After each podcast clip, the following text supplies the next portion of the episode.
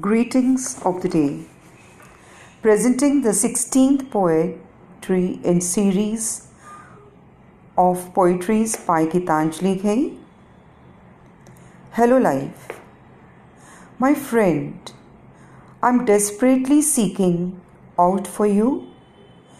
Many a time I wish to talk to you like we did in good old days. I still love you as much as I did then.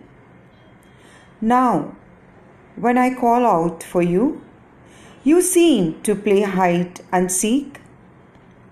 I end up meeting dead sound of silence.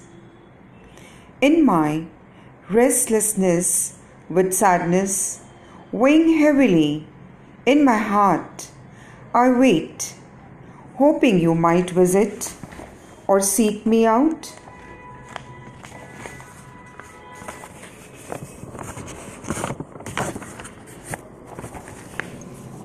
Did I tell you? I once sat on the old broken wooden bench as you and I always did.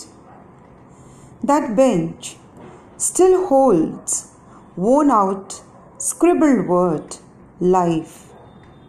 I had written with my hairpin. Remember, the bench was damp from rain, like the wet grass below my naked feet.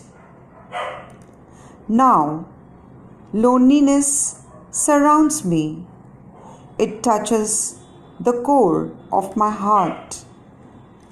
I think of you and miss you Dear life, tears prick my eyes, dull pain stabs my heart. Naked pain floats in my vacant eyes. Gradually, it comes pouring down like rain, which gives me great relief. There's no one around to share my loneliness or hear my feeble heartbeats, though I'm never left alone. No one to ask what I seek or desire or make my heart speak. I alone can hear voices.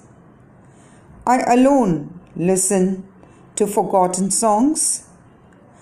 I alone hear your sad, broken voice in distance, knowing you're being held up by evil demon disease.